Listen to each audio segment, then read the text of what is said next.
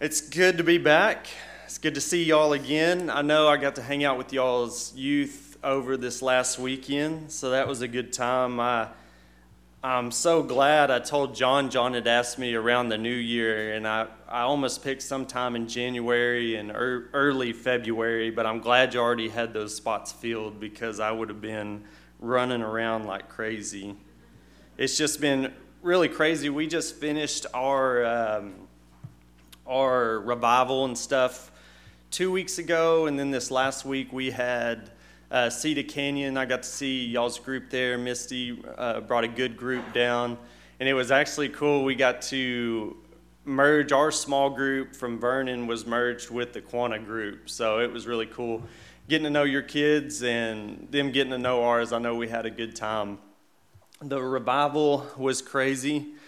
I think we had like close to 300 kids. I know um, I saw John and Misty, but 300 kids at this event, and it was just from all the area. I know we had Quanah, I think Chillicothe, Crowell, Vernon, and uh, Nathan did such a good job, and it was just a God-filled, packed weekend. So these last couple weekends, I've just been riding a high, and then now I've got the sermon this week, so it's just been a a good time. Um, I'm glad my wife and two daughters, uh, one's, I think, playing probably back there with the Knoxes, but uh, this is Sammy. She's a little one, and this is my wife, Stephanie. So I'm glad they're here this morning. All right, let me get here.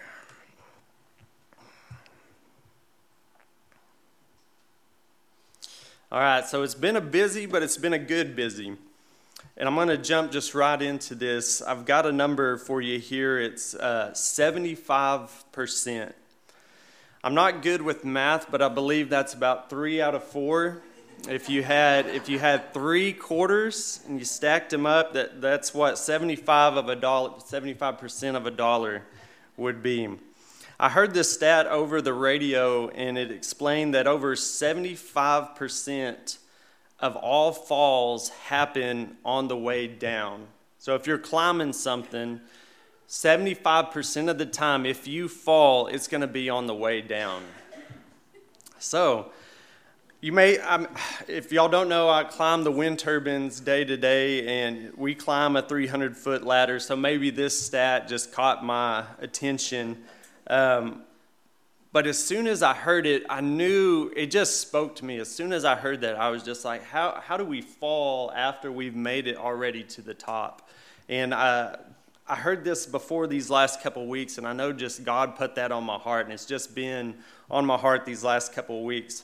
So, what I did, I, I researched and I found um, that article that that radio station had actually um, quoted and it was an article written by Sarah Knapton, who is a science editor for the Telegraph, and the article was titled "Climbing a Mountain?" question mark. The real danger starts when you get to the top.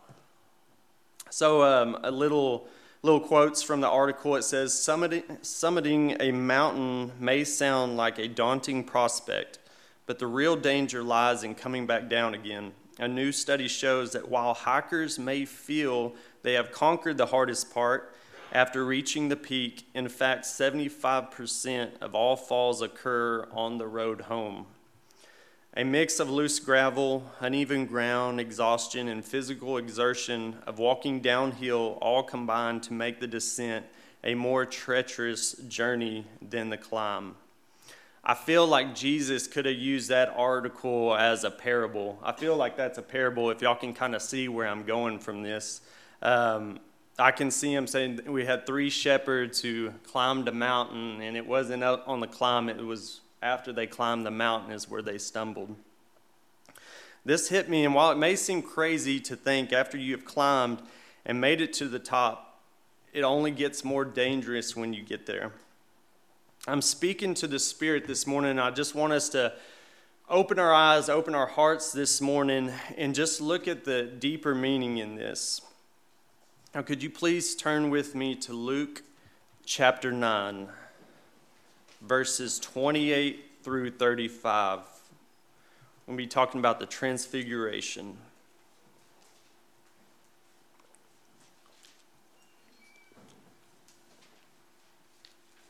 Luke chapter 9, verse 28. About eight days after Jesus said this, he took Peter, John, and James with him and went up on top, onto a mountain to pray. As he was praying, the appearance of his face changed, and his clothes became as bright as, the, as a flash of lightning. They spoke about his departure, which he was about to bring fulfillment to Jerusalem. Oh, I'm sorry.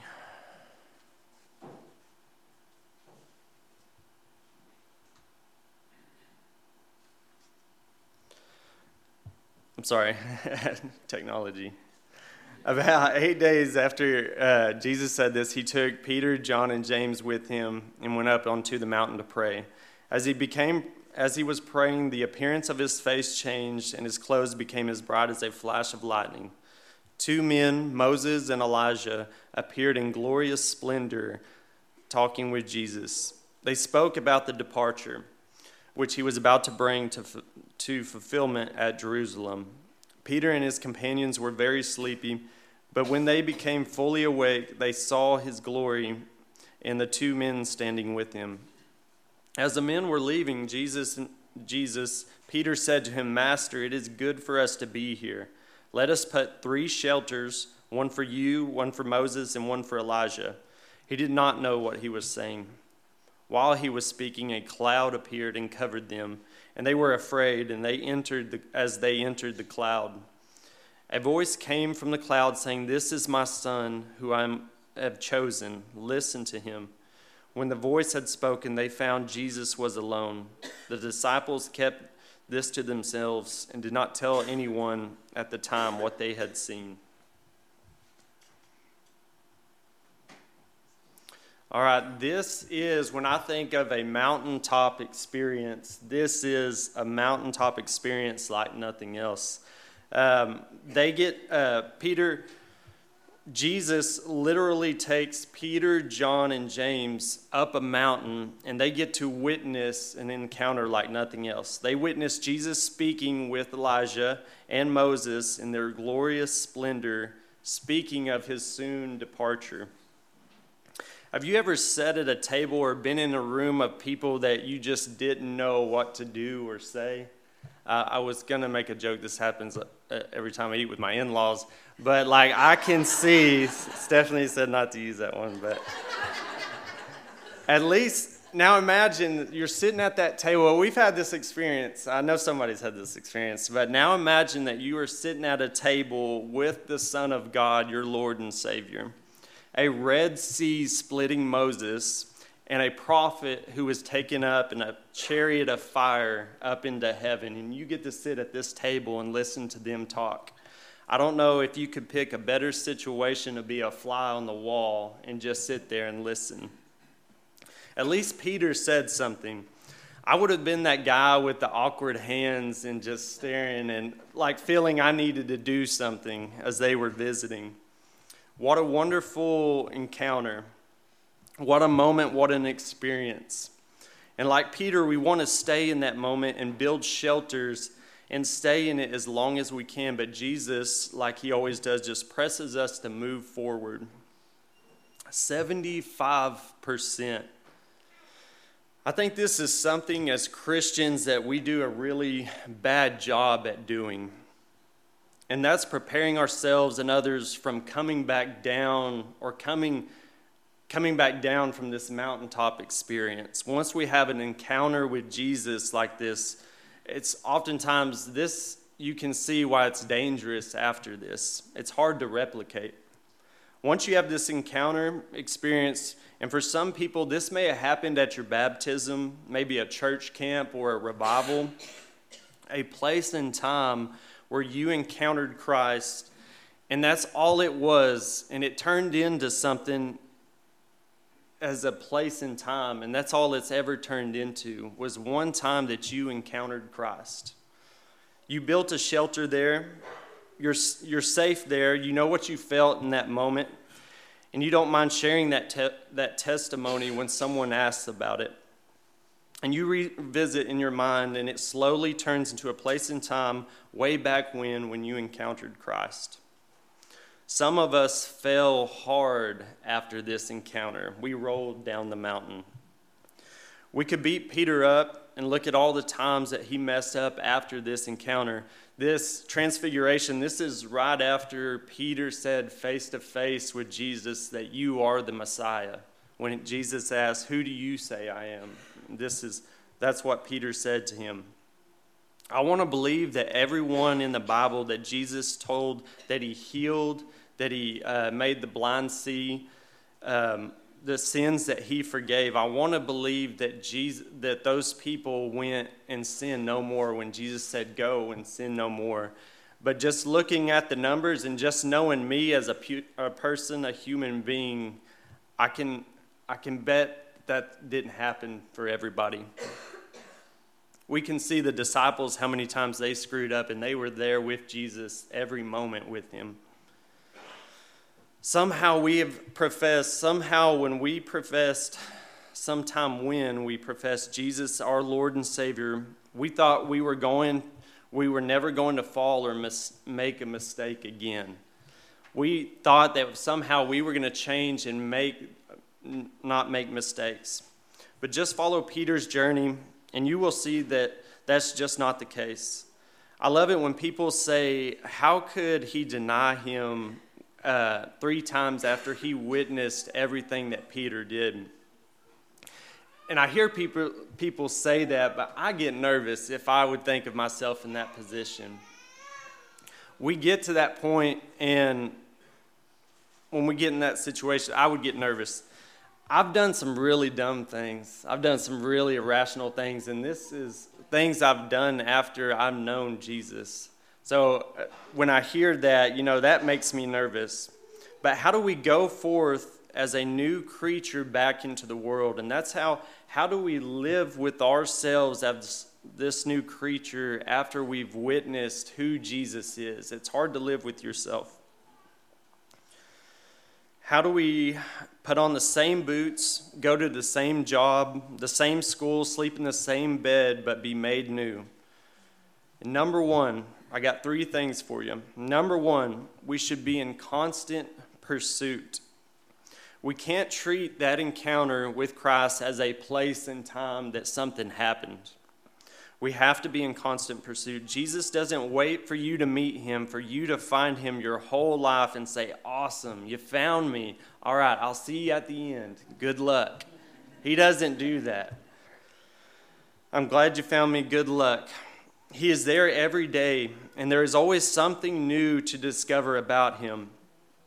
And He has so many good things planned for us, so much purpose for us, that uh, He can take us place that we never imagined that we could ever go, only if we just follow and walk with Him every day.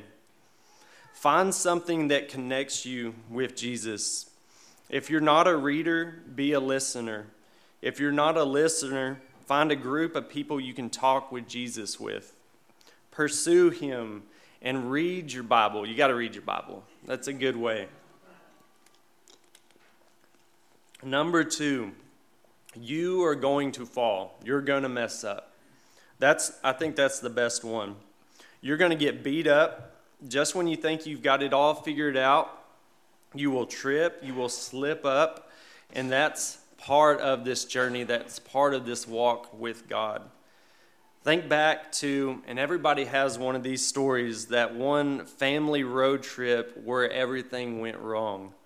Uh, one of ours, one of ours, we were stuck in Tucumcari, New Mexico for two days.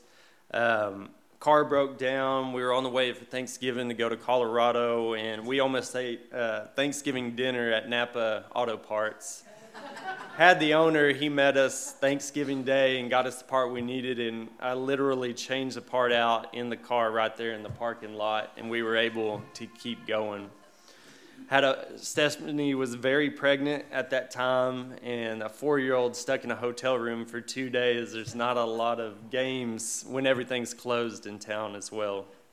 If you ever drive through Tucumcari, you'll kind of understand where we were. But it's fun for people to tell these stories because they were able to overcome that trip. You can look back and you can laugh where in the moment you were far from laughter. just because you know where you're going doesn't mean that you're going to stumble along the way.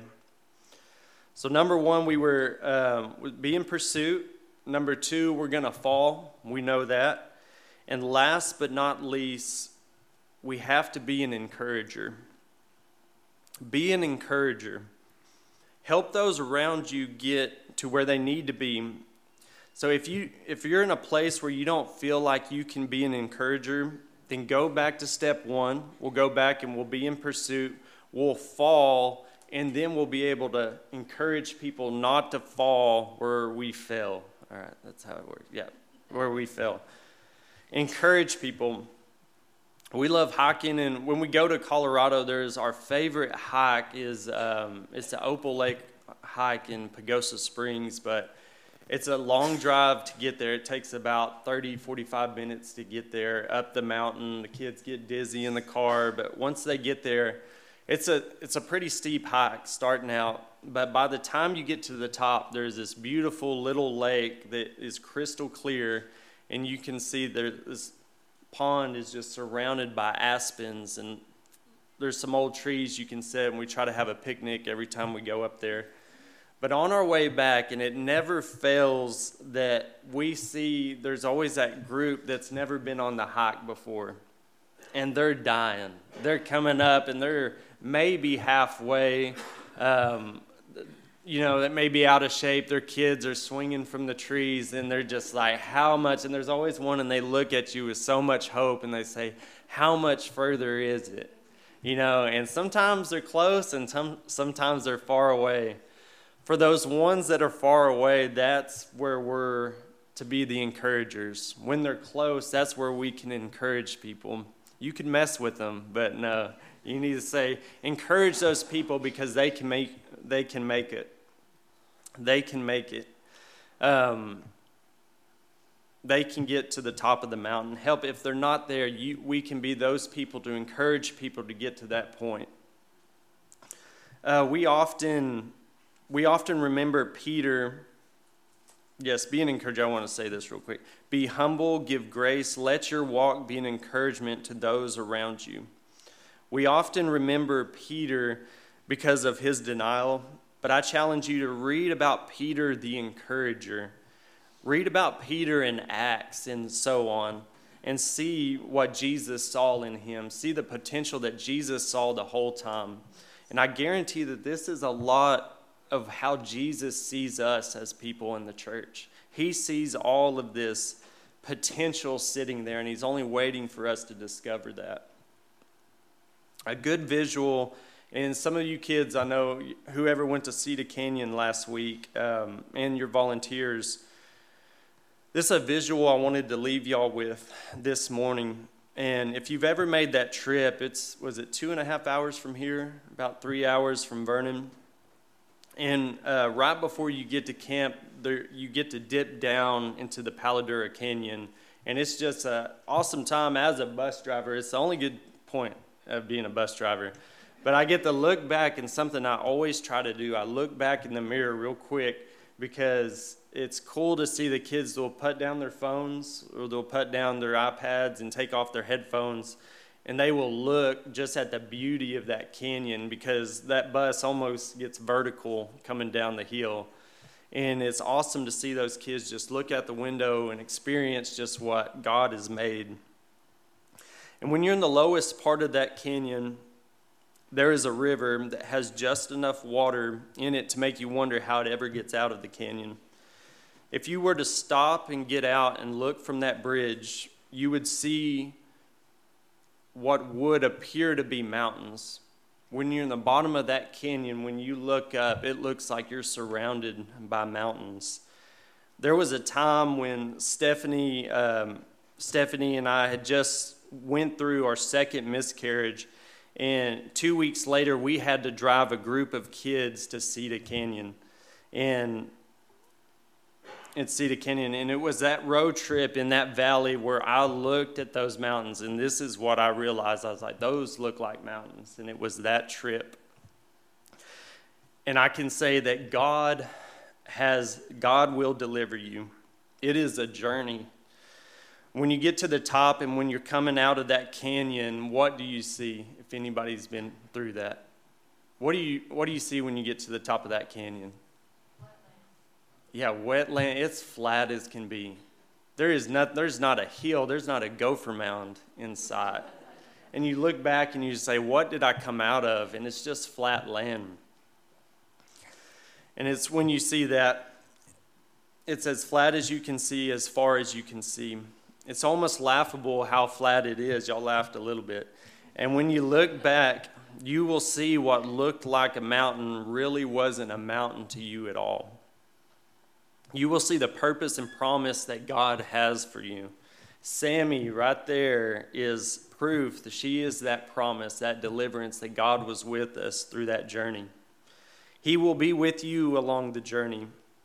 So always be in pursuit. You're going to fall, it's a given. You're going to get back up, and you're going to encourage others as you encourage yourself to press on. All right, will you join me in prayer?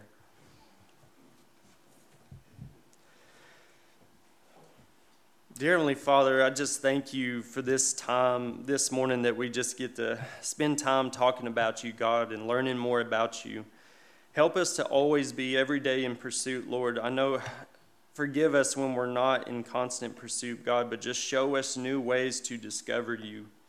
Help forgive us when we fall, Lord. Forgive us of our sins and when we fall short of you, but help us to understand and be encouraged by you that we can get back up and help others to follow you, God. We thank you for these opportunities and let us take advantage of those wholeheartedly. And Lord, I just thank you for this church.